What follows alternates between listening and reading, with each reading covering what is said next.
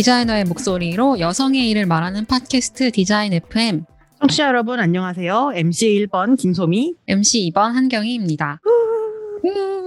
아, 오늘 녹음실 아주 덥고 근데 약간 사람이 모자라서 그런가 조금 넓은 기분도 들고 그러네요. 밖에가 오븐 같이 너무 덥더라고요. 아, 그러니까요.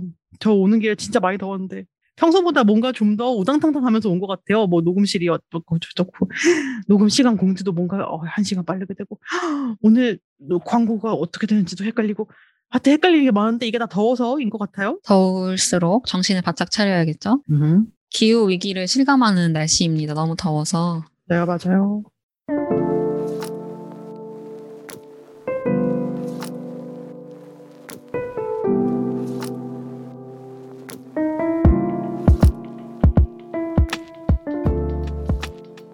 이 더운 날 오늘도 수다 FM을 진행을 해볼 건데요. 수영님과 윤정님 모셨습니다. 일단 바로 인사부터 해볼까요? 반갑습니다. 반갑습니다. 안녕하세요. 어, 수영님 더우셨죠? 네, 오늘 진짜 많이 덥더라고요. 36도를 찍고 있던데 밖에 기온이 무더위를 뚫고 녹음하러 왔습니다. 음. 저는 그 평소 에는 복날 같은 거 이제 기력 챙긴다고 하는데 안 챙겼거든요, 잘. 근데 올해 진짜 기력이 딸리더라고요. 땀을 너무 많이 흘리고 그런지. 그래서 음. 잘 챙겨 먹게 되는데 음. 그래서 저희 FGSC 슬랙에도 윤정님이 복날 캠페인 홍보 같은 것도 올려주셨어요. 음. 그래서 저희 방송국 멤버이기도 하고 윤정님 일하고 계신 곳이 또 특별해서 윤정님을 모셨습니다. 와. 와. 와. 안녕하세요. 동물권 행동 카라에서 일하고 있는 장윤정입니다. 반갑습니다.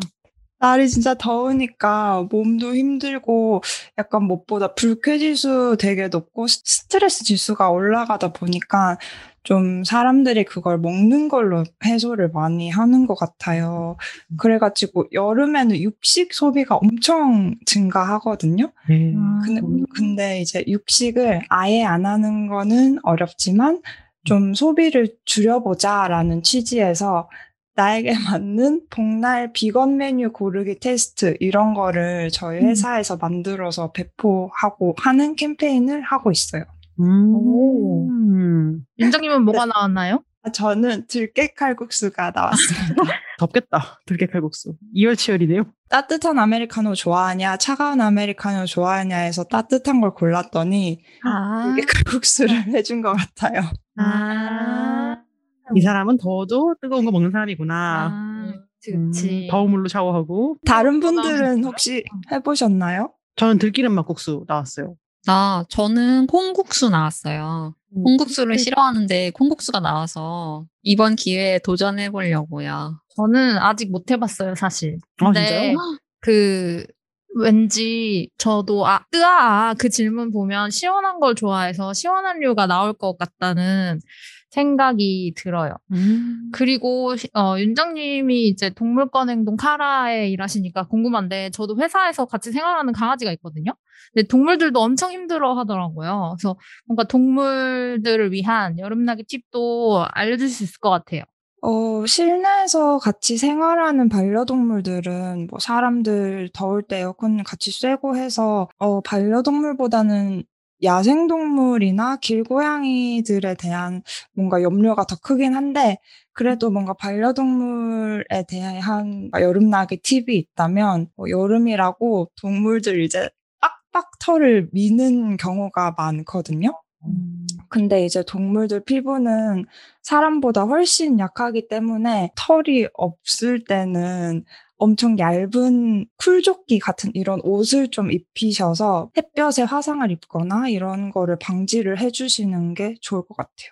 음. 사람도 약간 그 모자도 쓰고 쿨토시도 끼고 하니까 개들도 고양이나 개들도 털이 없으면 그런 거 해주셔야 할 것 같아요. 음, 그래 더워 보인다고 막 미는 사람 있어. 아니면 어, 배 쪽에만 털을 밀어도 열 배출에 좀 도움이 많이 되거든요. 그래서 아, 저는? 부분 미용을 좀 웃기겠지만 모양이 부분 미용을 해주셔도 좋고 음. 요새 좀 귀엽게 강아지 아이스크림도 많이 팔더라고요. 그래서 어, 간식으로 그런 걸 주셔도 좋을 것 같아요. 너무 꿀팁이네요. 그러니까 저도 아이스크림 갑자기 먹고 싶어요. 더워서. 욕- 욕심 많은 인간. 저 최근에 그 비락식혜 아이스크림 나온 거 먹었는데 진짜 오. 맛있었어요. 오. 그거는 식혜 맛인가요? 네, 얼린 식혜 맛인데 조금 더 달달한? 갑자기 사람 간식 얘기. 그러니까 그러니까. 그래요. 우리가 참 이 더운 날에 사람도 동물도 집에 사는 동물이든 밖에 사는 동물이든 다 건강하게 지내야 될 것 같네요. 비건 보시, 보신 음식 또 먹는 분들도 있고 뭐 인간도 그렇고 동물들도 생각하면서 다들 각자의 자리에서 현명하게 여름나기를 하고 있는 것 같아요. 그래요, 맞아요. 우리 다들 건강하게 여름을 날 수 있게 오늘 또 주제가 또 헬스케어 아니겠습니까? 그래서 자연스럽게 또 그 얘기로 넘어가 보면 좋을 것 같네요. 제가 마무리 인사하고 떠나겠습니다. 디자인 FM과 아무 말 하고 싶으신 분들은 오픈 카톡방에 들어와 주세요. 카카오톡 오픈 채팅 검색에서 디자인 FM 혹은 FDSC를 검색하시면 됩니다. 비밀번호는 디자인 FM, FDSC 인스타그램 프로필에도 링크가 있어요. 그럼 다음 화 마지막에서 만나요. 안녕. 안녕. 안녕. 그럼 저희 광고 듣고 오늘의 게스트와 돌아오겠습니다. 민트 초코 치약의 등장.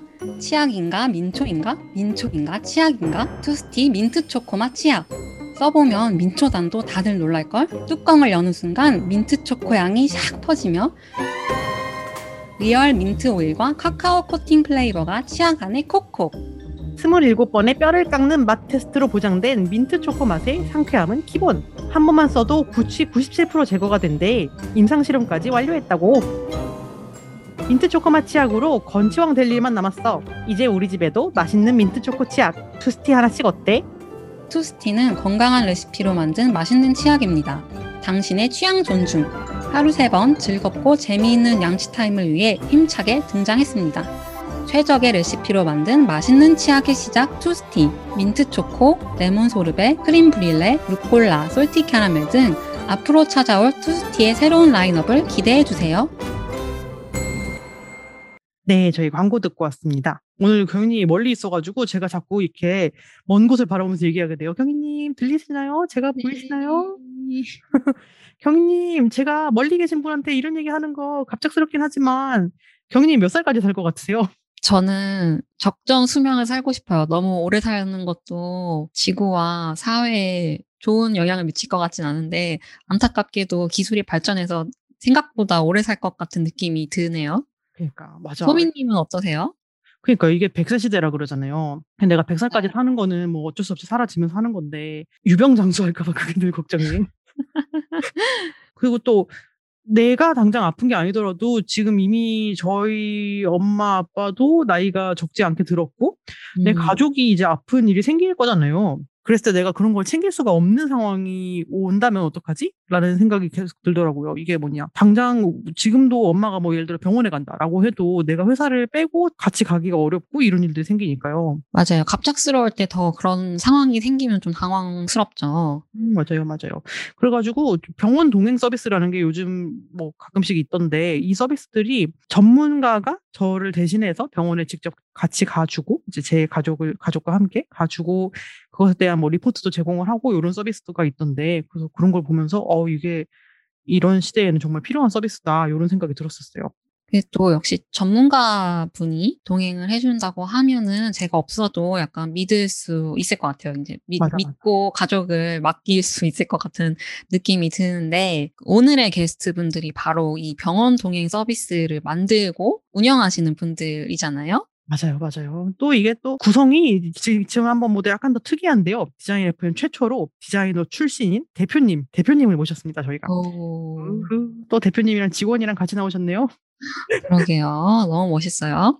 음. 디어라운드의 창업자이자 대표를 맡고 계신 조현주님과 사회복지사 김인우님을 게스트로 모셨습니다. 안녕하세요. 안녕하세요. 아, 현주님부터 자기소개 좀 간단히 해주시겠어요? 안녕하세요. 저는 조현주고요. 10년 넘게 디자인만 하다가 디어라운드를 창업하고 제 3년째 운영하고 있습니다. 초대해 주셔서 감사합니다. 네, 인우님도 자기소개 해 주세요. 안녕하세요. 저는 김인우라고 하고요. 디어라운드에서 병원동행뿐만 아니라 시니어 케어 전반적으로 총괄하고 있는 사회복지사입니다. 와, 반갑습니다. 그 먼저 두 분이 일하고 계신 디어라운드 소개를 간단히 부탁을 드릴게요. 이 병원 동행 서비스 저희가 간단히 잠깐 얘기를 하긴 했는데 정확히 어떤 서비스인가요? 현주님? 아, 네. 병원 동행은 보호자를 대신해서 어, 내 가족의 병원 진료를 동행해 드리는 도어투도어 서비스예요. 어, 의료 접근성을 높여서 조기 치료를 돕는 서비스인데 어, 디어라운드는 병원 동행뿐만 아니라 적정 IT 기술을 활용해서 돌봄과 헬스케어에 둘러싼 사회 문제를 해결하는 회사입니다.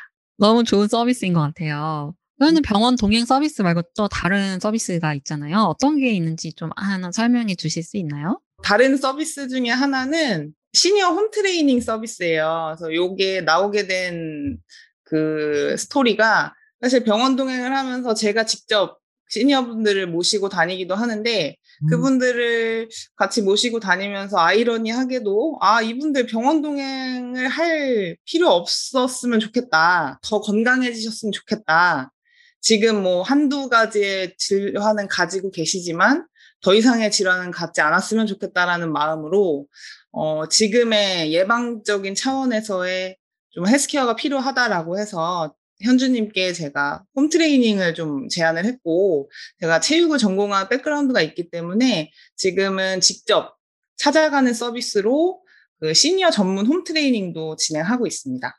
그 제가 어디서 봤는데 그 각자 20대는 20대에 맞는 운동을 해야 되고 30대는 30대에 맞는 운동을 해야 되고 그게 이제 70대도 80대도 마찬가지라는 얘기를 들었어요. 그러니까 사람이 계속 자기 나이대에 맞게 계속 평생 운동을 해야 한다고 들었는데 이 홈트레이닝 서비스가 엄청 도움이 많이 될 것 같다는 생각이 설명을 들으니까 들어 생각이 그런 들었습니다.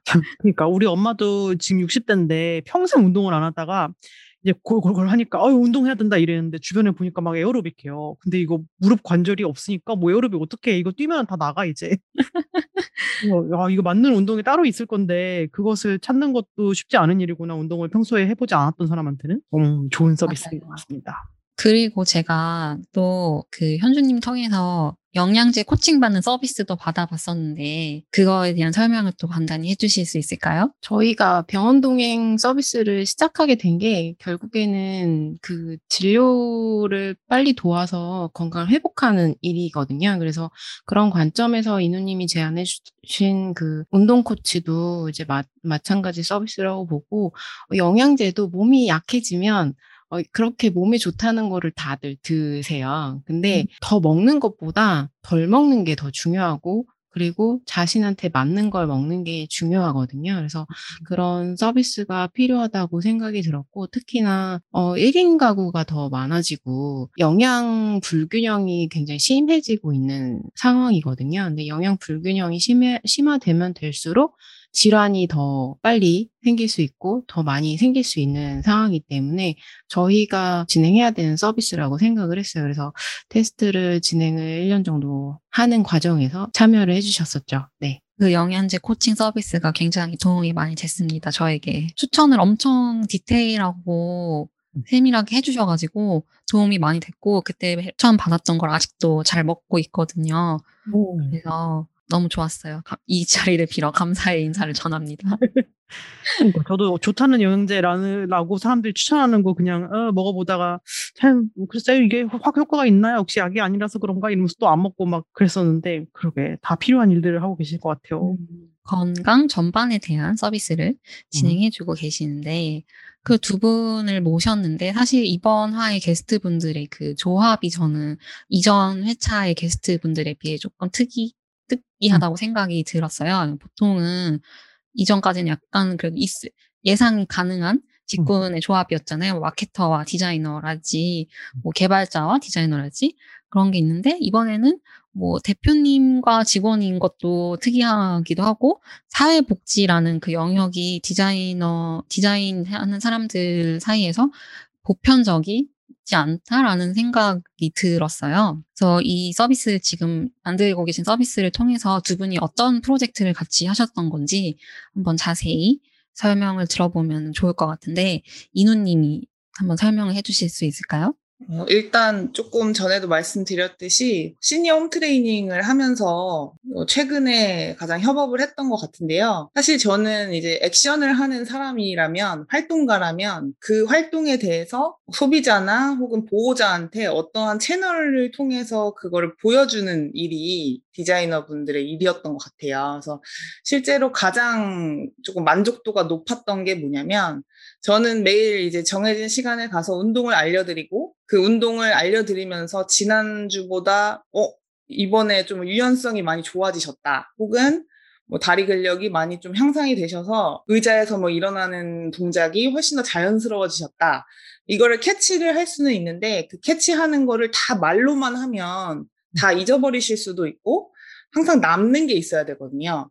근데 그거를 저는 사실 노인복지 현장에서 더 많이 있었기 때문에 여태까지는 시니어 분들에게만 계속 그거를 어떻게 하면 각인시킬 수 있을까 고민을 했는데 지금 같은 경우에는 보호자도 저희의 고객이거든요. 그래서 조금 젊은 층인 보호자분들한테 어떤 식으로 이걸 공유를 할까라는 저에게서는 실현될 수 없는 부분을 사실 디자이너 분들께서 되게 많이 예쁘게 다듬어 주셨어요. 그래서 공유할 수 있는 링크를 직접 만들어 주시고 시니어 분들에게도 저는 뭔가 적어드릴 수 있으면 너무 좋을 것 같아요. 라고 했더니 적어드릴 수 있는 수첩을 직접 만들어 주시면서 사실 시니어분들한테는 옛날에 향수를 일으키는 것 중에 하나거든요. 알림장 같은 음. 그런 부분을 이렇게 좀 하면서 어떠한 그 채널을 만들어 주신 느낌? 그런 거를 많이 받았습니다.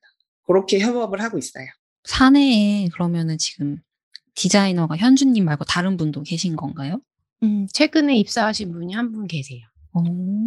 얼핏 듣기에도 디자이너 분들이 되게 적극적으로 그런 기획의 영역까지 같이 하시는 것 같네요. 이런 적는 게 있었으면 좋겠어요라고 했더니 수첩이 나온다. 이런 이런 거가.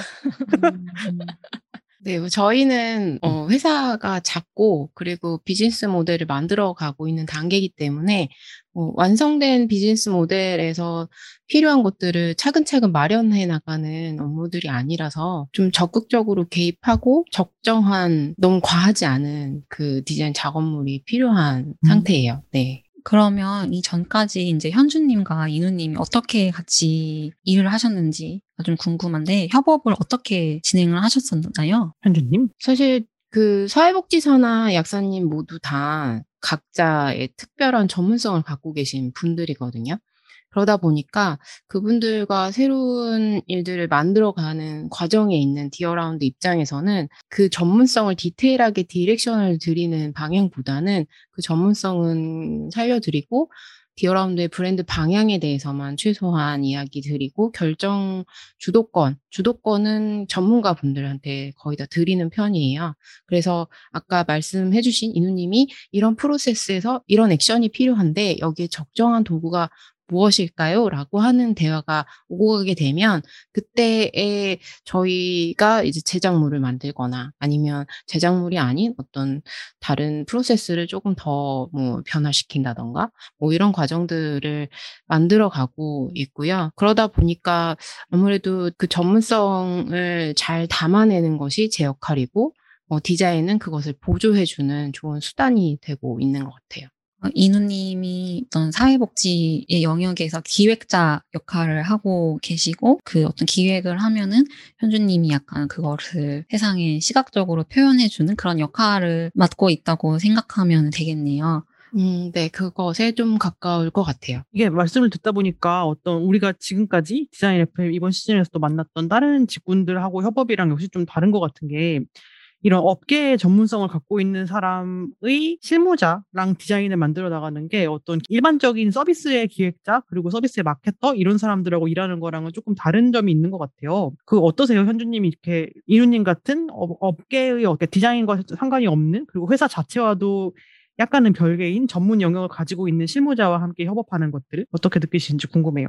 우선 제가 기존에 어, 일했던 방식은 뭐 기획자나 마케터 분하고 그 분들이 만든 어떤 deck이 있으면 그걸 보고 디자인하는 방식인데요. 음. 그런 방식이 상당히 편하죠. 너무나 편하고 문서만 봐도 어떤 것으로 진행을 해야 될지 감이 잡히고 직접 경험하지 않아도 되고 잘 정리되어 있으니까 이걸 어떻게 creative를 멋지게 할 것인지 내가 갖고 있는 reference들 뭐 추가적으로 찾은 reference 중에서 어떻게 하면 더 멋있게 잘 전달할 수 있을까만 고민을 하면 되는 그런 과정이었었는데요.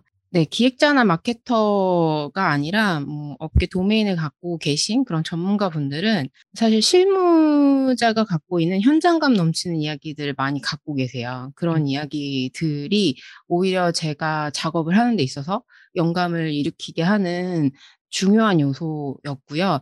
이거를 기획자나 마케터 분을 통해서 들으면 생생함이 좀 사라지더라고요. 음. 그러면 또 그 생생함이 사라진 상태에서 디자인 아웃풋이 나오면 좀 디자인을 위한 디자인이 나오는 부분들이 좀 더 많아서 저는 그런 것에 대한 갈증이 좀 기, 기존 작업하는 데에서도 많이 있었던 것 같아요. 그래서 어, 전 직장에서도 그렇게 영업하는 분들이랑 서비스 운영하시는 분들이랑 그런 분들이랑 좀 소통하고 싶어서 많이 노력을 했었는데 쉽지는 않았어요. 뭐 제가 직접 그 일을 뛰어본 적도 없고 또 그분들은 실제 일에 치이잖아요, 많이. 그래서 인터뷰 하는 것도 시간이 너무 아깝고 이런 분들이시라서 어, 좀 아쉬웠던 부분들이 디어라운드를 하면서는 되게 많이 채워지고 있죠. 맞아. 클라이언트 job 하다 보면은, 아, 이 생각이 왜 나왔는지 알고 싶어.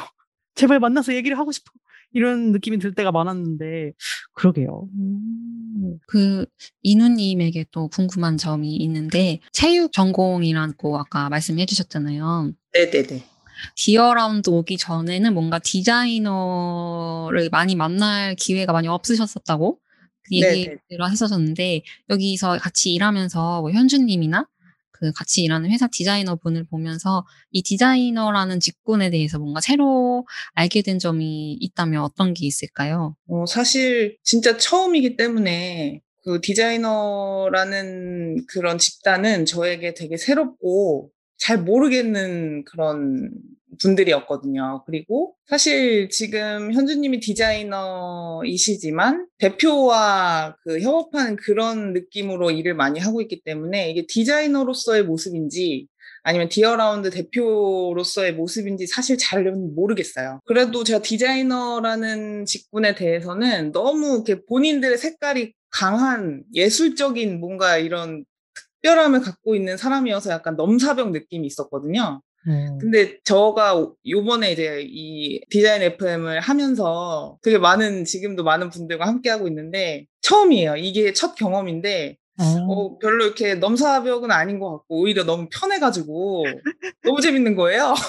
그래가지고 그냥 그, 여기 디자인 FM에서 많이 깨진 것 같아요. 저의 그 디자이너에 대한 약간 먼 사람들이라고 생각하는 그 부분들이 음. 많이 깨졌습니다. 내 편견을 깨는 방송. 한 명이 한 명이라도 편견을 깰 수 있어서 너무 뿌듯하네요.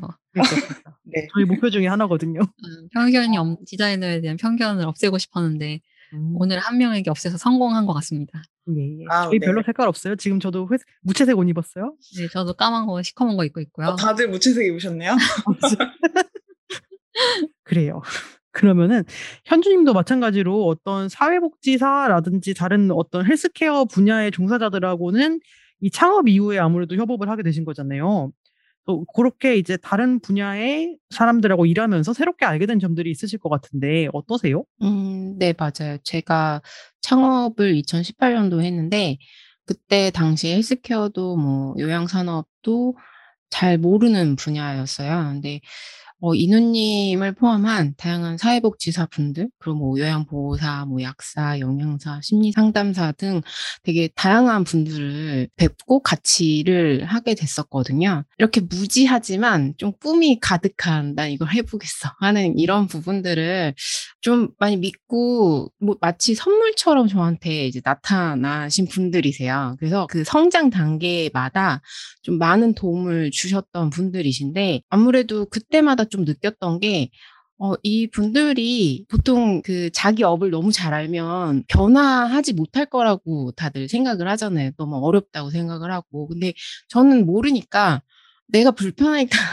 변화시켜야겠다 생각해서 일단은 시작한 그 일들을 음. 응원하는 마음으로 참여를 해주셨던 것 같아요. 그리고 이렇게도 다르게 좀 할 수 있지 않을까라는 가능성을 좀 봐주셨던 것 같고, 그런 열망과 그 분들이 갖고 계신 경험들이 좀 잘 녹여져서 디어라운드가 새로운 방법들을 좀 찾아갈 수 있는 계기를 마련해 주시지 않았나 이런 생각이 듭니다. 그러고 보면 뭔가 그런 변화들이 그렇게 오는 것 같아요. 약간 큰 변화들은 이게 왜 안 되지? 라는 약간은 잘 모르고 살짝은 용감하고 이런 사람들한테서 변화가 만들어지는 것 같아요. 현주님도 그러니까 그 업계를 아주 잘 아는 사람들은 오히려 조금 그 한계라고 느꼈을 만한 부분들을 몰랐기 때문에 용기 있게 할 수 있었다 이런 식으로 얘기를 해주신 것 같은데 음, 좋네요. 이게 또 스타트업은 처음 시작 단계에서 무모하리만치 새로운 어떤 도전에 함께하는 사람을 구하는 게 굉장히 힘들기도 하고 그렇기 때문에 더 절실한 일이라고들 많이 들었는데 잘 어떻게 좋은 분들을 만나서 잘 되고 있는 것 같아서 보기가 좋네요. 그러니까 약간 현주님이 선, 선물같이 나타났다고 아까 말씀해 그러니까, 주신 그러니까. 게 뭔가 아 여기 이 회사의 팀원들이 뭔가 분위기가 다 좋을 것 같고 뭔가 그럴 것 같은 막 느낌이 드네요. 그러니까 그러니까 그러니까 제가 못하는 분야를 해주시는 분들이시니까 당연히 음. 선물이죠. 화기애애할 것 같아요. 음, 그렇습니다. 그럼 좋겠네요. 저도 대, 대표님이 만약에 사회복지사였다면 이 회사에 들어오지 않았을 겁니다. 아니 사회생활을 잘하시는 이수님이 아 정말입니다. 뭐지 현주님이 디자이너이면서도 이제 대표라는 그 어떤 두 가지의 일을 하고 계셔서 약 장- 서로 보완이 되는 그럴 때도 있을 것 같은데 일을 업무 하시면서 약간 이렇게 스위치가 바로 되시나요? 약간 디자인 업무를 할 때랑 대표 업무를 할 때랑 이렇게 뭔가 모드가 이렇게 탁- 탁 바뀌거나 그럴 때가 있는지가 좀 궁금해요. 다양한 일들을 하게 되니까 일단 날짜를 받고 이날은 디자인만 하는 날. 뭐 오. 이런 식으로 진행하긴 해요. 그래서 중간에 흐름이 끊기면 디자인도 잘 안 되잖아요. 약간 맥을 딱 잡고 그거를 완성을 해야 되니까 디자인은 디자인을 할 수 있는 날을 꼭 빼요. 그래서 그날은 디자인만 하고 어떤 날은 딱 행정만 하고 네, 서류 작업만 하고 막 그렇게 좀 진행을 하고 있고 약간 그런 급하게 좀 스위치를 바꿔야 되는 스케줄일 때도 있잖아요. 그럴 때는 구글 캘린더에 이렇게 여러 개의 박스들이 이렇게 쌓여 있는데 이렇게 to-do list를 제거하듯이 좀 진행하는 편이에요. 네. 대표님의 삶 역시 쉽지 않군요. 음. 네, 저희 오늘 커리어랑 협업 얘기를 계속 해보고 있는데요. 조금 더 깊이 있고 재밌는 얘기를 해보기 위해서 밸런스 게임 또 한번 진행해 보도록 하겠습니다. 두 분에게 선택지 두 가지를 드릴 테니까 A랑 B 중에 빠르게 골라주시면 되겠습니다. 두 분에게 같은 질문을 드릴 거예요. 자, 먼저 첫 번째, 이누님과 현주님이 대학생 시절로 다시 돌아간다면 어떤 선택을 하실런지 골라주시면 됩니다. A 칼 졸업하고 바로 업계 최고 연봉 진짜 막 야, 저 듣기만 해도 깜짝 놀라는 연봉 막 와 친구들이 깜짝 놀래 막. 부러워하는 그 연봉에 바로 그 대기업 취직하기. 근데 가면은 일단 30년 동안 근속해야 돼. refresh 휴가가 15년 차에 한 달 있어요. 그 15년 차까지 그냥 죽으라고 계속 일해야 돼요 워라밸은 뭐 나쁘지 않아요 근데 어쨌든 간 대기업에서 30년 근속으로 일하기 vs 졸업도 하기 전에 스타트업을 창업하기. 10년 동안 진짜로 빡세게 일하고 막 밤낮 없고 주말 평일 없고 막 눈물 쏟으면서 막 너무너무 힘들게 일을 하고 하지만 11년 차에는 엑시이 보장되어 있어요. 그런데 일- 마- 말했듯이 일과 삶의 분리가 없고 뭐 친구고 가족이고는 창업의 창자도 몰라가지고 뭐 너 지금 뭐 하는 거니? 너가 하는 일이 뭐니? 뭐 이런 거 물어보고 혼자 도와주는 사람 별로 없어갖고 막 우당탕탕 막 오왕장해서 혼자 다 해야 하는 스타트업 창업하기. 둘 중에 하나를 고른다면? 하나 둘 셋. A. B. 두 분 역시 답변이 갈렸는데 대표님이 B를 선택하고 지금 근무하고 계신 이루님이 A를 선택한 점이 되게 저만의 지금 재미 포인트이네요. 이루님 어, 왜 A를 고르신 이유 들어볼 수 있을까요? 어, 저는 사실 사회적인 저만의 포지션이 되게 중요하고 음. 일하는 거에 대해서 일을 안 하면 되게 불안한 그런 게 있거든요. 그래서 사실 저는 30년이 아니라 50년 근속을 한다고 해 그- 해도 A를 선택을 했을 것 같아요. 아, 일단 저는 이렇게 휴가를 줘도 잘 못 가는 성향이거든요. 그 휴학도 대학교 때 한 번도 안 해보고 휴학도 안 해보고 바로 칼 졸업을 한 다음에 졸업식도 하기 전에 취업을 해가지고 졸업식을 제 휴가 쓰고 갔어요. 놀랍죠? 이번에 이직할 때도 음. 거의 뭐 딱 정해놓고 이직한 날짜를 정해놓고 그 전날까지 근무하다가 이제 딱 왔거든요. 그래서 그게 마음 편하더라고요. 그래서 A를 선택했습니다. 이야, 진정한 워커홀릭. 진짜 워 그냥 말 그대로 worker인데. 그냥 부- 불안함을 못 참아요. 아, 어, 세상에. 번아웃 오지 않으세요? 어, 이게 워, 워커홀릭으로 약간 찍히다 보니까 번아웃이 와도 아무도 위로해주지 않거든요.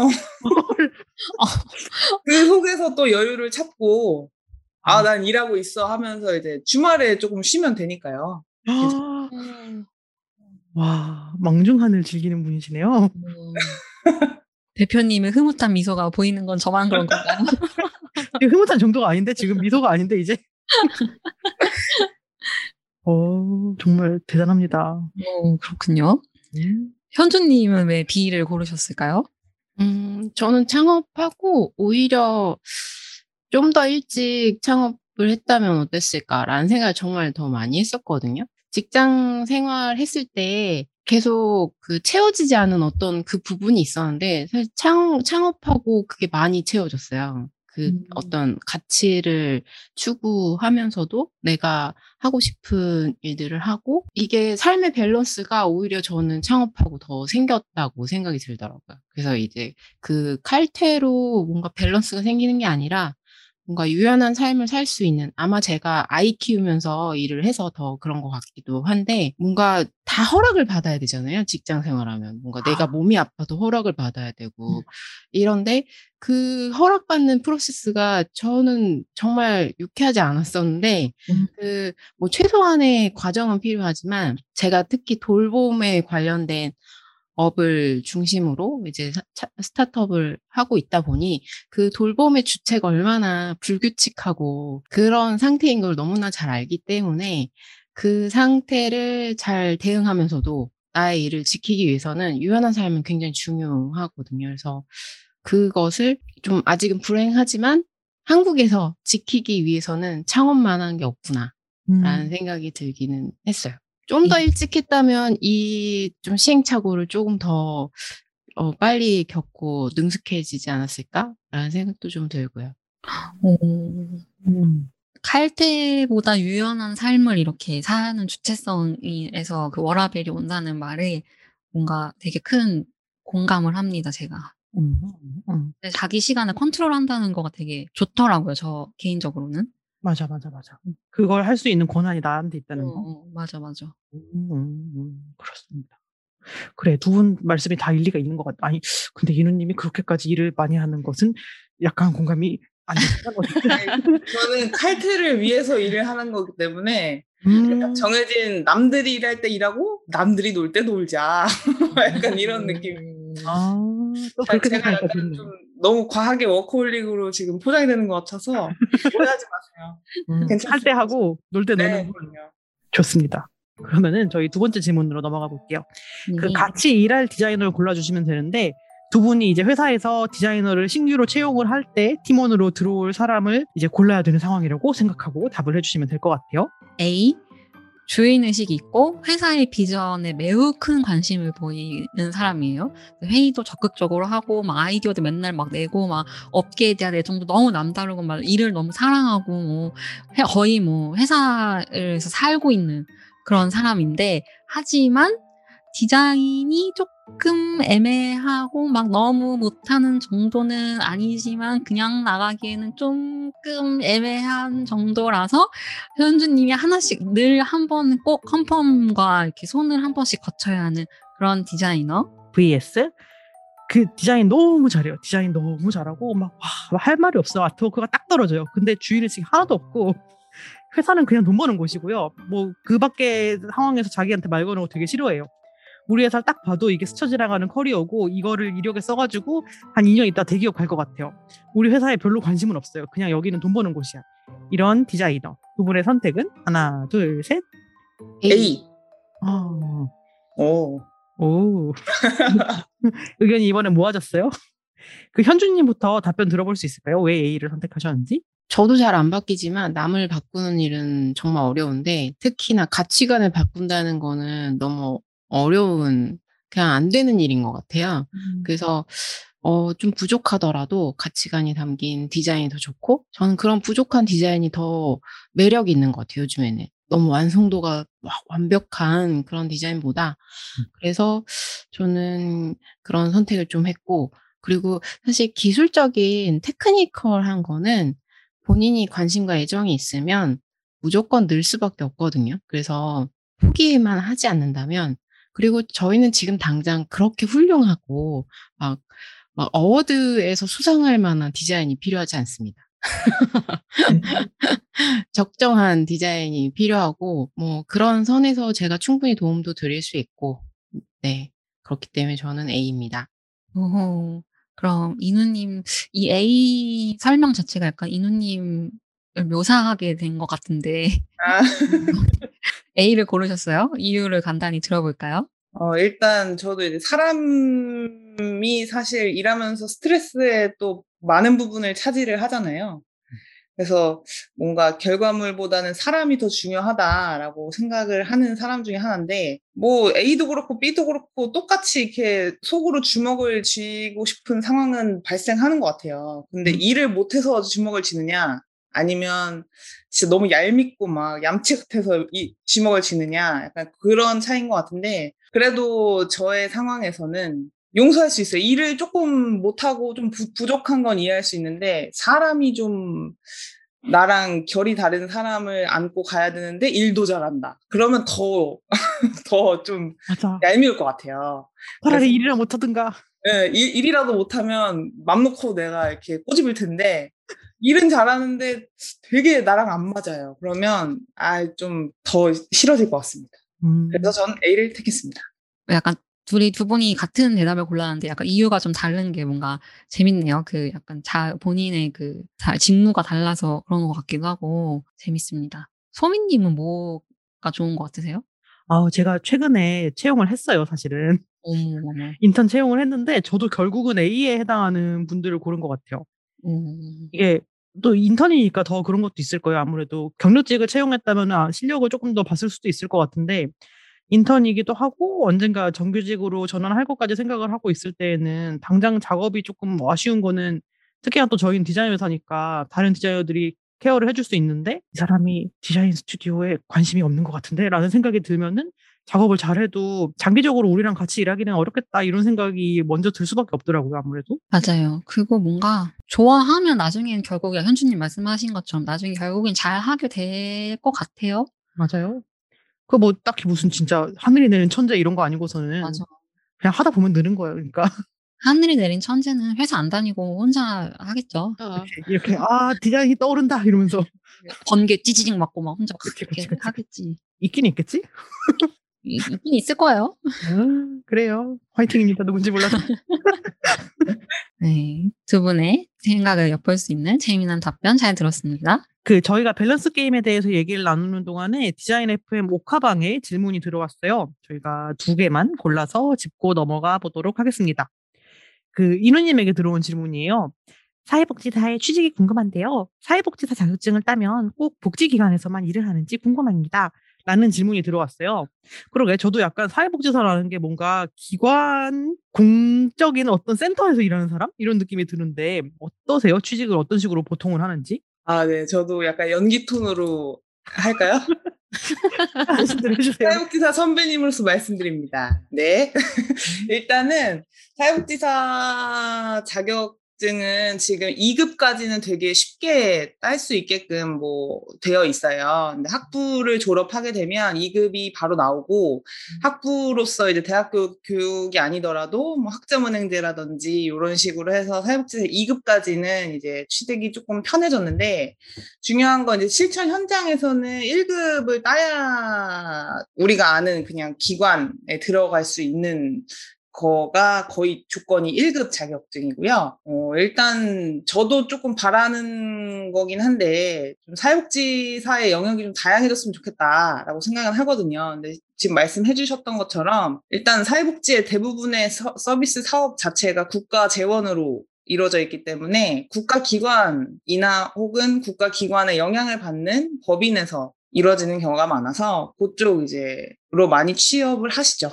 근데 이제 이런님의 어떤 새로운 그거랑은 조금 다른 커리어 패스에 대해서는 조금 뒤에서 다시 얘기를 해볼 수가 있겠지요? 네, 그럼요. 그럼 현주님에게 온 질문도 한번 제가 읽어드릴게요. 창업을 하겠다고 생각했을 때 구체적인 창업 아이템이나 수익 모델을 정하고 시작했는지 궁금하고 창업 준비 기간과 팀원은 어떻게 찾으셨는지 등등 창업 초기 이야기가 궁금합니다. 라고 질문해 주셨어요. 창업 고민이신 분이신가 봐요. 그런가 봐요. 네. 그 여기에 부가적으로 이런 얘기가 있네요. 디자이너들은 보통은 프리랜서 일하다가 세금 계산서 발급을 해야 되니까 사업자를 만드는 경우도 있고 디자이너 회사라는 것은 그냥 서류상으로 존재하는 그런 창업일 때도 많은 것 같은데 디자이너가 상상하기 어려운 창업인 것 같아서 질- 나온 질문이지 않을까 싶어요. 어, 일단 저는 뭐 물건을 한 번도 팔아본 적이 없는 정말 생 디자이너였기 때문에 수익 모델이라는 개념도 없었고 뭐 창업 아이템 잘 몰랐어요. 근데 전 직장이 크라우드 펀딩 회사였다 보니까 많은 창업자분들을 봤죠. 되게 유명한 대기업 대표님들이라기보다는 이제 막 시작하시는 분들의 이야기들을 접했었고 그래서 아, 창업이라는 게 내가 생각하는 것보다는 좀 더 쉽게 시작할 수도 있겠구나. 어, 그리고 그 과정 속에서 뭐 실패를 하더라도 얻을 수 있는 것들이 있겠구나. 라는 생각들을 좀 하게 됐던 것 같아요. 그래서 구체적으로 창업 아이템을 뭔가 정했다기보다는 그 방향을 정하긴 했어요. 어, 내가 이 아이템으로 꼭, 어, 뭐, 엑싯을 하고, 뭐, 투자를 받을 거야, 라기보다는, 아까 이야기 나눴던, 어, 이거 왜 안 바뀌지? 왜 내가 이게 바뀌지 않아서 이 불안감에 회사를 다녀야 되지? 이런 부분에 대한 문제인식이 굉장히 명확하게 있었고, 그러면 왜 그런지를 좀 알고 싶었는데, 뭐, 논문을 쓰듯이, 뭐, 학- 대학교를 가고 이런 게 아니라, 창업을 해서 배워보고 싶다? 뭐, 알고 싶다? 뭔가 솔루션을 내가 찾아보면 좋겠다 이런 생각들을 하고 진행을 했던 것 같고요.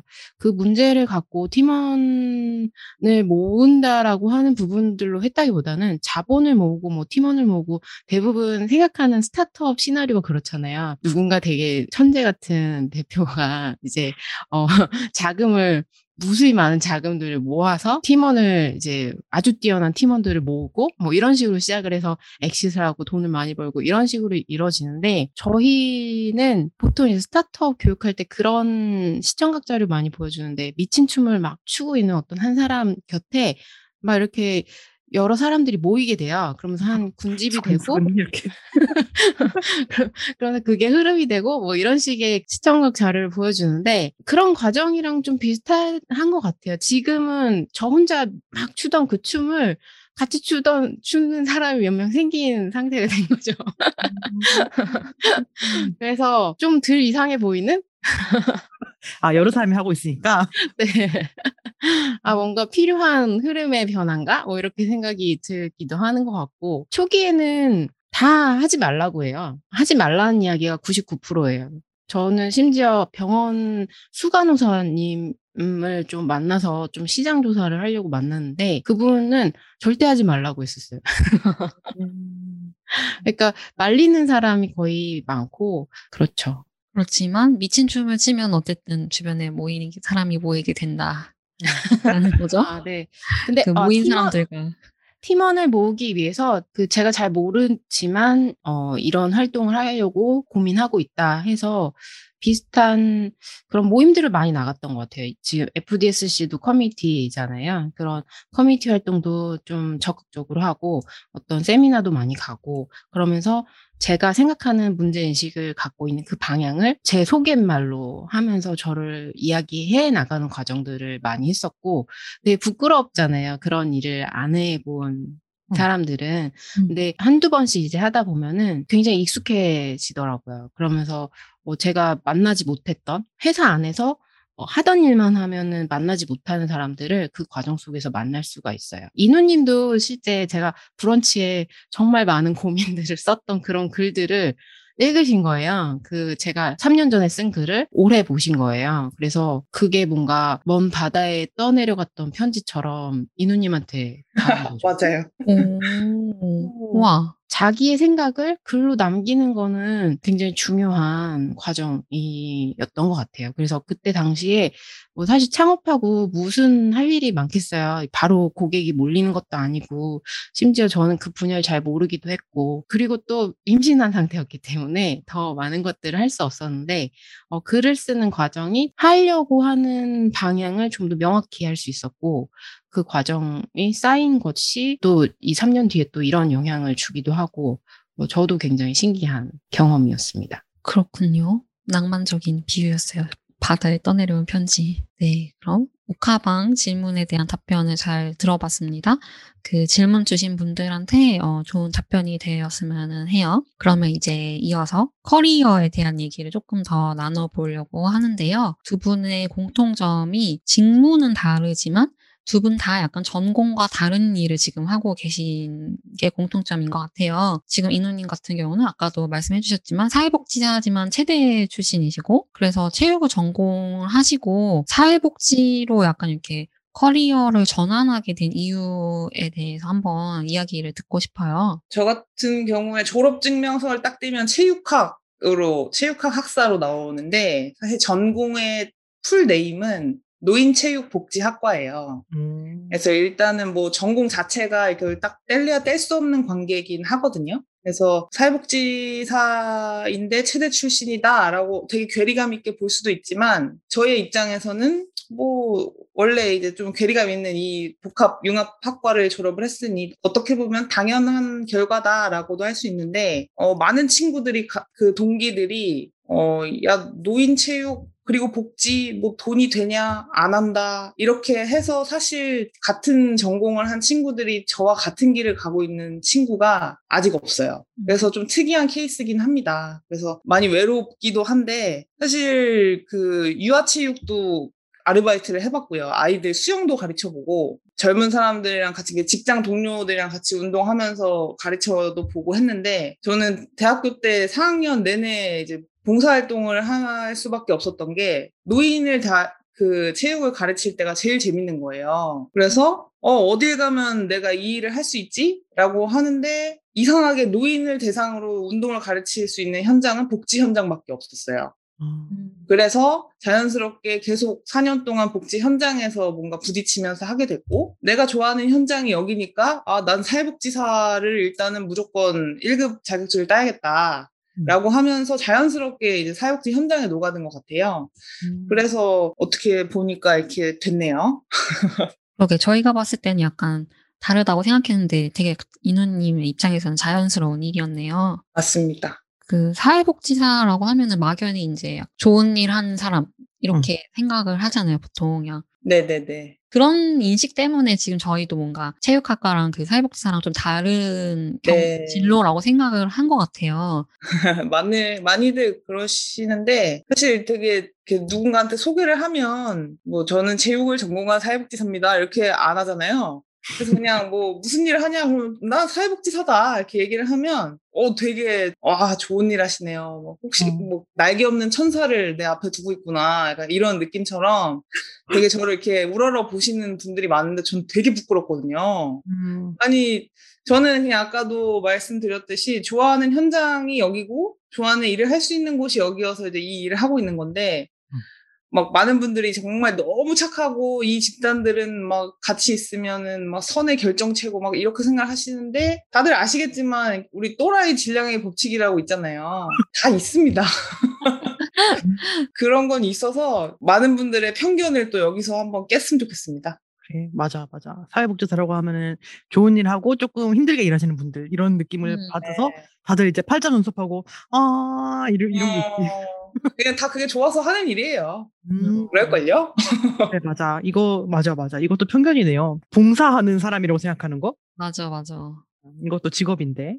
그래요. 그러면은 이제 사회복지를 전공하고 디어라운드에 일하시게 된 계기가 궁금한데 아까 현주님이 무슨 바다에 떠내려간 편지 만나듯이 이런 얘기도 하셨는데 그 디어라운드에서 일하기로 결심한 것이 어떤 매력을 느껴서 그렇게 생각하셨는지 좀 궁금한데 얘기해 주실 수 있을까요? 아까 그 질문에도 말씀을 드렸던 이야기랑 이어지는데 사회복지사라는 직업이 일할 수 있는 영역이 너무 좁아요. 음, 어, 제가 노인 체육을 하면서 느꼈던 어르신들을 체육을 가르치고 싶은데 할 수 있는 곳은 또 복지 현장밖에 없는 거예요. 이게 음. 되게 아이러니한데 이 너무 아쉬웠거든요. 근데 디어라운드에서는 제가 할 수 있는 부분이 내가 어떤 사회복지사로서 일하는 곳 혹은 뭐 체육 지도자로서 일하는 곳 이라고 정해진 게 아니라 두 개 다 나의 강점을 가지고 뭐든지 할 수 있는 곳이었기 때문에 가장 좋았고, 어, 저는 그렇게 생각을 하거든요. 좋은 일을 한다고 남들이 이제, 와, 진짜 좋은 일 한다. 막 이렇게 얘기를 하면, 당연히 좋은 일 하면 돈도 많이 벌고 해야 되는 거 아닌가요? 근데 사람들은 좋은 일 하면서 봉사한다고 생각한다는 거는 반대급부인 그 경제적인 이득을 취하지 않는다는 거에 초점이 맞춰져 있다는 게 참 아쉬운 부분이거든요. 근데 저는 돈 벌어오는 사회복지사이고 싶은 거예요. 돈도 벌어오고 번 돈으로 좋은 일을 하고 싶은 음, 그런 사람인데 그게 가능한 곳이 디어라운드였기 때문에 그 느낌이 그 바닷속을 3년 동안 헤매던 그 편지가 그때 저한테 왔던 것 같아요. 그- 그게 닿아서 디어라운드에 오게 됐죠. 그래 말씀하시는 것 중에 그 돈을 잘 벌어서 그것을 좋은 일에 쓰고 싶다 이 얘기가 되게 디자이너들도 많이 공감하는 얘기여가지고 갑자기 내 마음이 이렇게 푹 찔렀어요. 그럼 이제 현주님의 얘기를 한번 들어볼까요? 그 저희가 알고 있지만 현주님이 디자인 실무의 커리어만 10년이 넘는 이제 큰 연차를 갖고 계신 걸로 알고 있는데 주로 이제 에이전시에 계신 걸로 저희가 알고 있어요. 사실 디자인 에이전시 하면 뭐 많은 힘든 이미지들이 좀 있잖아요. 그 회사가 쉽지는 않을 것이다라는. 근데 그럼에도 불구하고 에이전시에 어떤 매력이 있어서 계속해서 이제 이런 에이전시에서 커리어를 이어오셨는지가 좀 궁금한데 얘기를 잠깐 해주실 수 있을까요? 저는 디자이너로서 다양한 프로젝트를 멋지게 수행하는 것 자체에 대한 매력을 많이 느꼈던 것 같아요. 그래서 그 인하우스 디자이너가 되면 하나의 회사를 되게 깊게 해야 되잖아요. 근데 저는 되게 다양한 디자인을 다 잘하고 싶었어요. 그래서 어, 거기에 딱 맞는 회사였어요. 에이전시는. 그래서 에이전시에서는 디자인이 좀 부족한 회사들이지만 디자인색을 잘 입혀주면 어, 그걸로 뭔가 날개를 달고 더 높은 곳으로 갈 수 있는 기업들이라고 생각이 들었기 때문에 약간 저, 제가 그 회사 있지 않아도 더 높은 안목으로 더 좋은 길로 우리가 안낼 수 있다. 이런 부분에 대한 자부심이 좀 많이 있었던 것 같고 그 자부심으로 오래 다녔죠. 그리고 어, 제가 다녔던 회사들이 디자인적으로 굉장히 훌륭한 커리어를 다 쌓아가는 회사들이었기 때문에 어, 회사 안에서 저도 배우는 게 굉장히 많았고 어, 거기서 오는 자극들이 상당히 좋았어요. 그래서 그 오래 다니게 됐었 습니다. 그리고 FDSC에서 특별히 개인 활동을 하지 않아도 제가 무언의 뭔가 동질감과 유대감을 느끼게 되는 것도 제가 디자이너들이랑 꽤 오랫동안 생활했던 경험들 때문에 제가 한 명 한 명 만나서 막 수다를 떨고 하진 않았지만 너무 익숙하고 좋거든요. 그래서 제가 일하다가 가끔씩 Slack에 이제 들어가서 보고 이야기 나누는 걸 보면 음, 되게 어, 제 나름의 좀 힐링 포인트라고 얘기 드릴 수 있을 것 같네요. 어. 음, 그래, 그 저희 FDSC Slack이 약간 그런 매력이 있죠. 사람들이 이렇게 떠드는 것만 봐도 재밌고 친근함이 느껴진다고 해야 되나? 음. 실제로는 안 만났어도. 음. 맞아, 맞아. 내적 친밀감을 쌓는. 맞아요. 저는 보고 있을 데가 없어요. 주로 늘 떨고 있기 때문에. 아, 저도 너무 많이 얘기해갖고 좀 자중해야 되느라고 생각하고 있었는데 정신 이- 차리고 어. 보면은 댓글에 다 내 프사가 있어. 모든 글에 댓글에 내 프사가 내가 다 달았더라고 그거를. 그- 이 방송을 들으시는 저희 혹시 Slack에 안 들어오는 회원님 있다면 꼭 Slack에 들어와 주셨으면 좋겠어요. 네네. 부탁 좀 드립니다. 갑자기. 그 현주님은 지금은 이제 디어라운드 창업을 하셨잖아요. 그 창업을 할 때 디자이너 실무 생활을 한 거가 현재 지금 창업하는데 어떤 도움이 됐는지도 좀 듣고 싶어요. 디자이너는 상상한 것을 눈에 보이게 만드는 재주가 있는 전문가잖아요. 어, 오랜 에이전시 생활을 하다 보니까 음. 비교적 빠른 시간 안에 완성도 높은 작업을 제작할 수 있는 재주가 저에게 생겼고, 그 재주가 도움이 많이 되, 되고 있어요. 네, 특별히 단계별로 협업 구조를 만들어서 뭐 누구한테 뭘 받고 뭐 이런 식으로 단계를 만들다기보단 제가 그 모든 과정을 좀 압축해서 진행할 수 있는 방향들을 좀 만들어 가고 있거든요. 그래서 사업 방향이 정리가 되면 기초적인 요구사항과 기능 정의서를 만들고 피그마로 제작하고 화면 코딩까지 제가 진행하는 방식을 어, 진행하고 있고요. 그래서 제작 방법을 선택할 때도 최대한 뭐 기존에 했던 방식을 고수하는 것이 아니라 좀 더 빠르고 효율적으로 할 수 있는 방법들을 계속 학습해서 만들어 가고 있어요.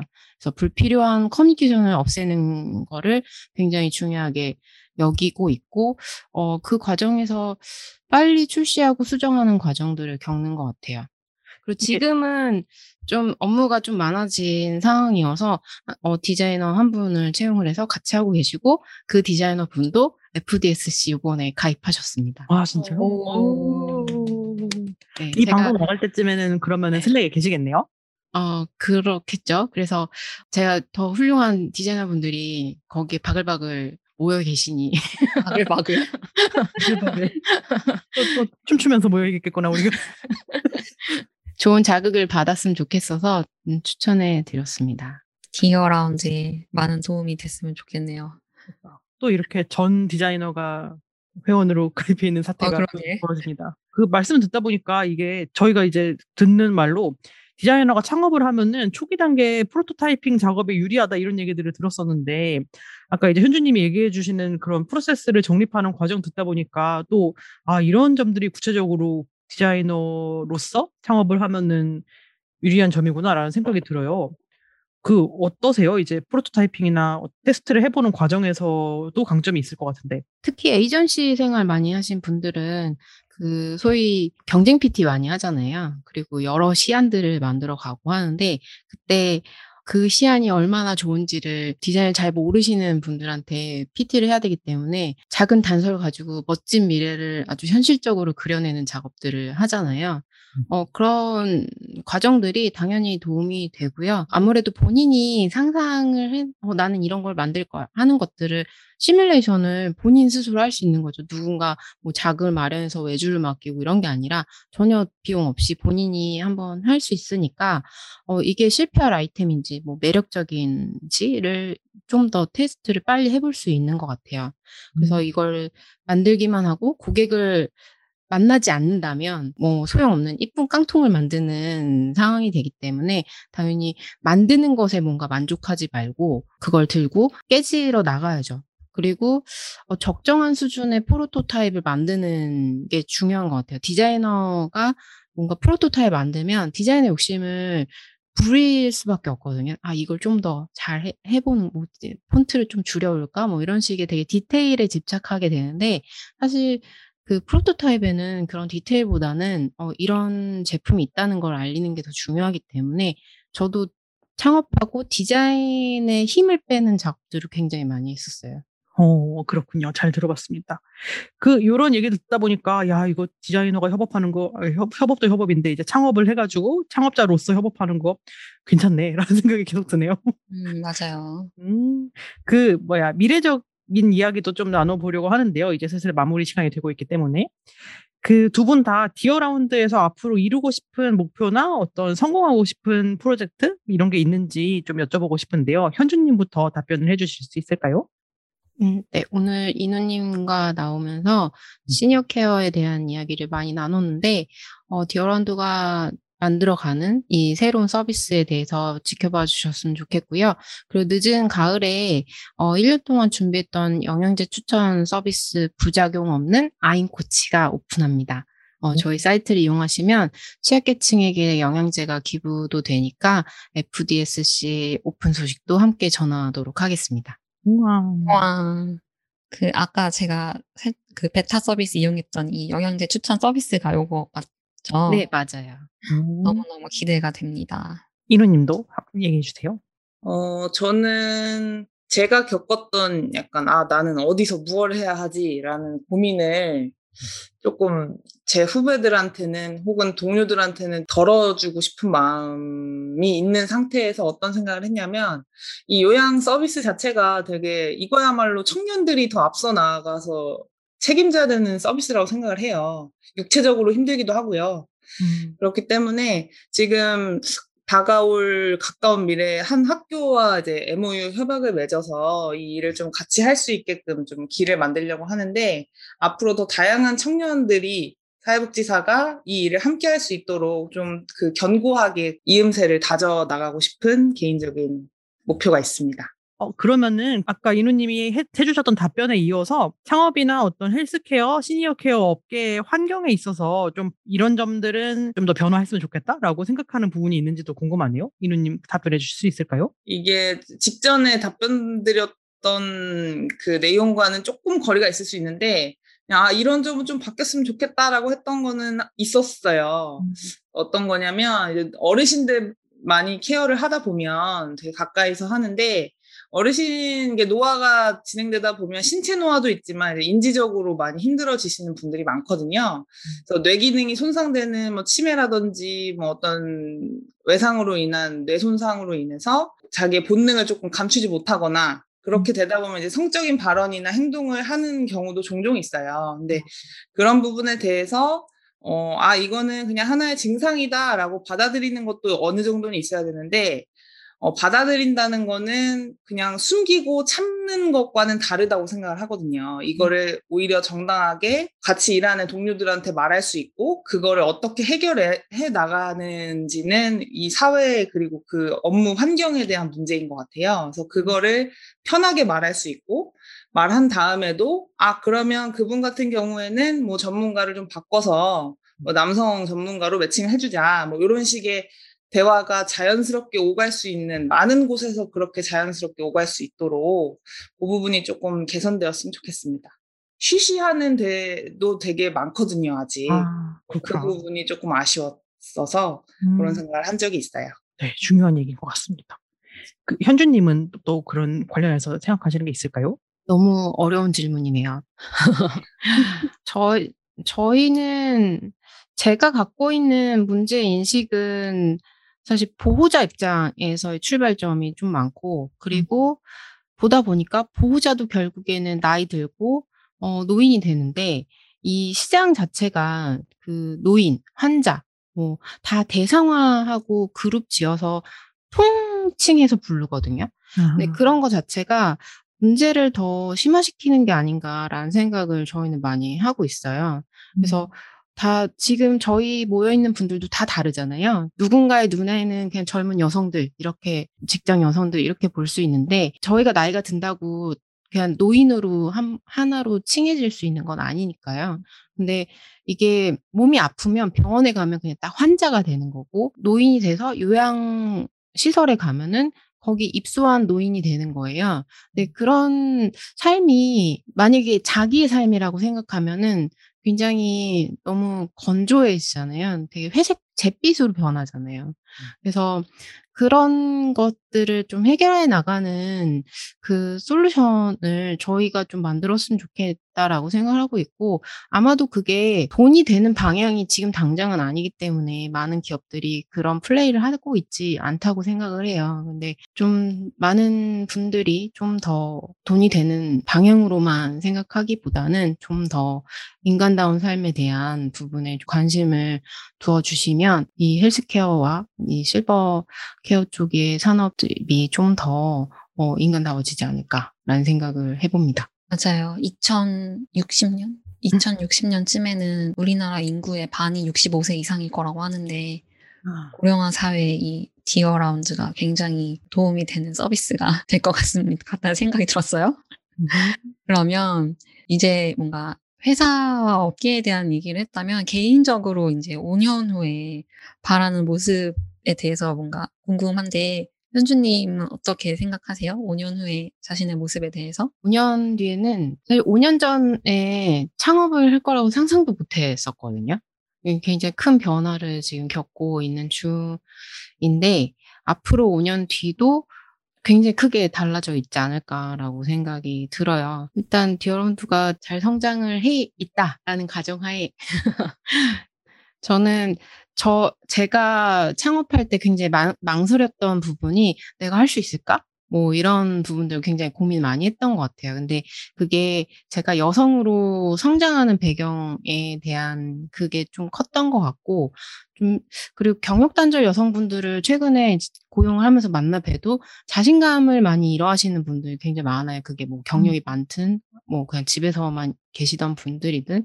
근데 그런 자기 테두리를 좀 깨고 다양한 도전을 어, 나이에 상관없이 뭔가 배경이 상관없이 할 수 있도록 좀 지지할 수 있는 그런 일들을 하고 싶다 라는 생각이 좀 들고요. 전 에이전시 있을 때도 어, 좀 후배 양성하는 일에 좀 관, 관심이 많아서 그때도 되게 좋았었거든요. 그래서 그런 즐거웠던 일을 좀 새롭게 했으면 좋겠다라는 생각이 들고 제가 좀 체력이 빵빵한 근육질 사, 40대 중반 아줌마가 되면 너무 좋을 것 같네요. 왠지 다 이루실 것 같다는 생각이 들었습니다.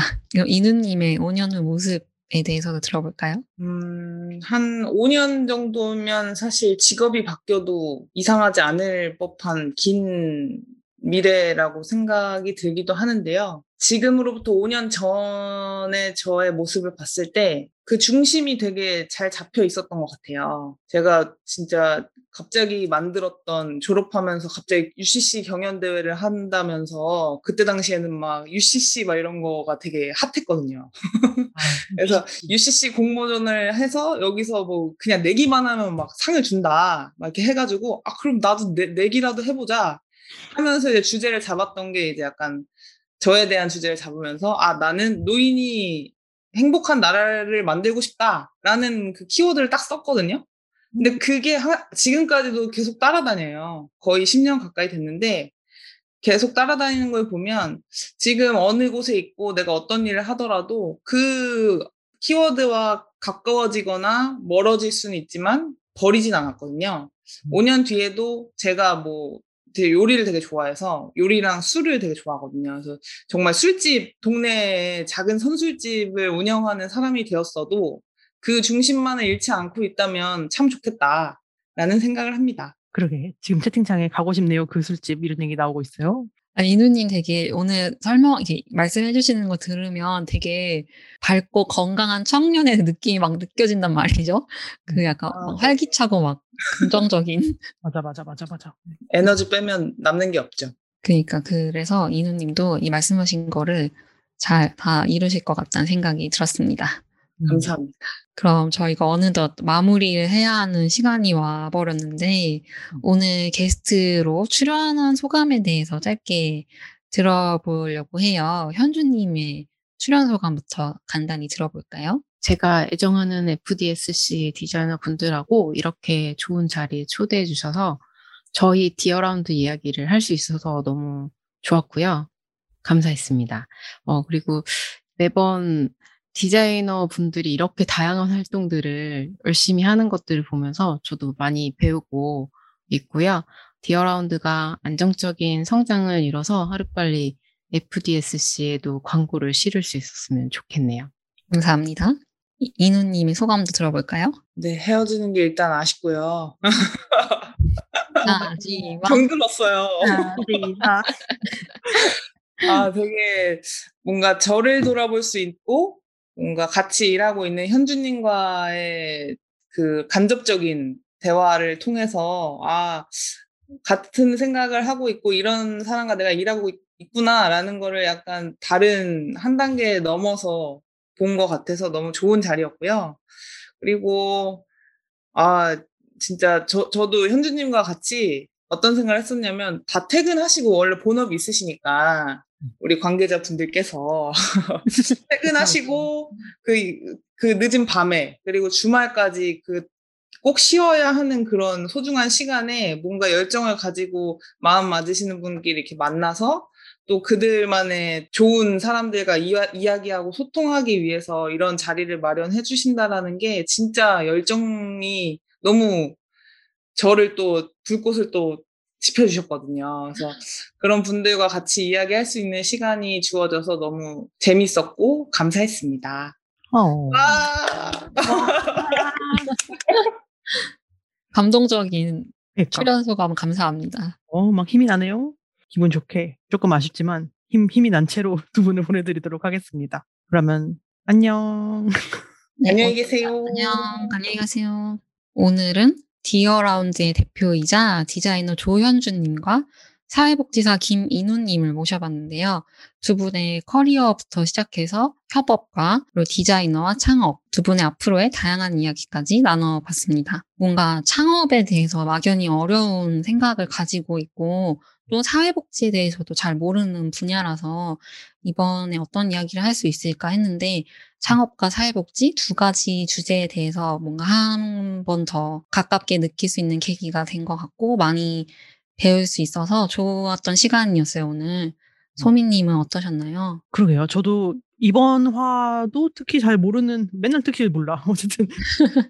잘 모르는 분야인데 어떡하지? 라고 생각을 했는데, 정말 나랑 멀지 않은 이야기라는 점에서 일단은 되게 공감할 수 있는 내용이 많이 있었고, 그러면서도 가까운데 잘 몰랐던 편견을 갖고 있던 부분이 많았구나. 뭐 이런 것들도 알 수 있었고, 뭐 디자이너가 창업을 한다고 할 때 생각하는 그 뻔한 모델이 있잖아요. 저희가 이제 소위 소규모 스튜디오 창업해서 디자이너로서 이렇게 교수가 돼서 어쩌고 저쩌고 이런 career path 바깥에 있는 굉장히 우리가 갈 수 있는 또 다른 선택지를 reference로 알 수 있게 된 날이어가지고 아주 좋은 경험이었다는 생각이 듭니다.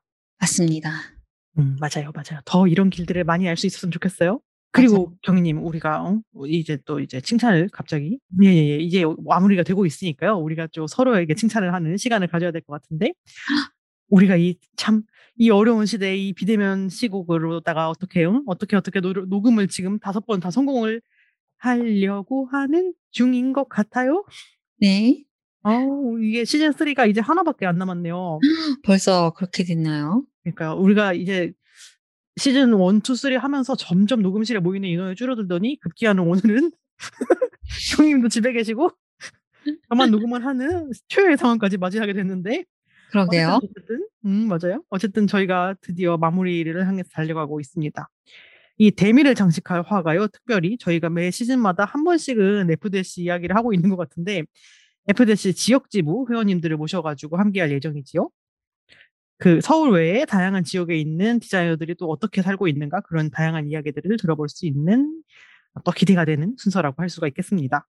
맞습니다. 제가 이 지역 지부의 회원님들 얘기를 듣고 그만 마음으로 300시간 울었다는 그런 소문이 있는데요. 다음 화에 어떤 얘기가 할지 너무너무 기대가 됩니다. 아, 그러면 일단 오늘 마무리 인사를 해볼까요? 디자이너의 목소리로 여성의 일을 말하는 팟캐스트 디자인 FM은 애플 팟캐스트와 사운드 클라우드에서 들으실 수 있으며 유튜브에도 통째로 업로드 되니까 많은 청취 부탁드립니다. 디자인 FM은 페미니스트 디자이너 소셜 클럽 FDSC가 만듭니다. 인스타그램에서 fdsc.kr을 팔로우 해주세요. 팟캐스트 외에도 FDSC의 다양한 활동 소식을 접하실 수 있습니다. 그럼 저희 인사해볼까요? 다음 화에서 만나요. 적게 일하고 많이 버는 그날까지. 안녕!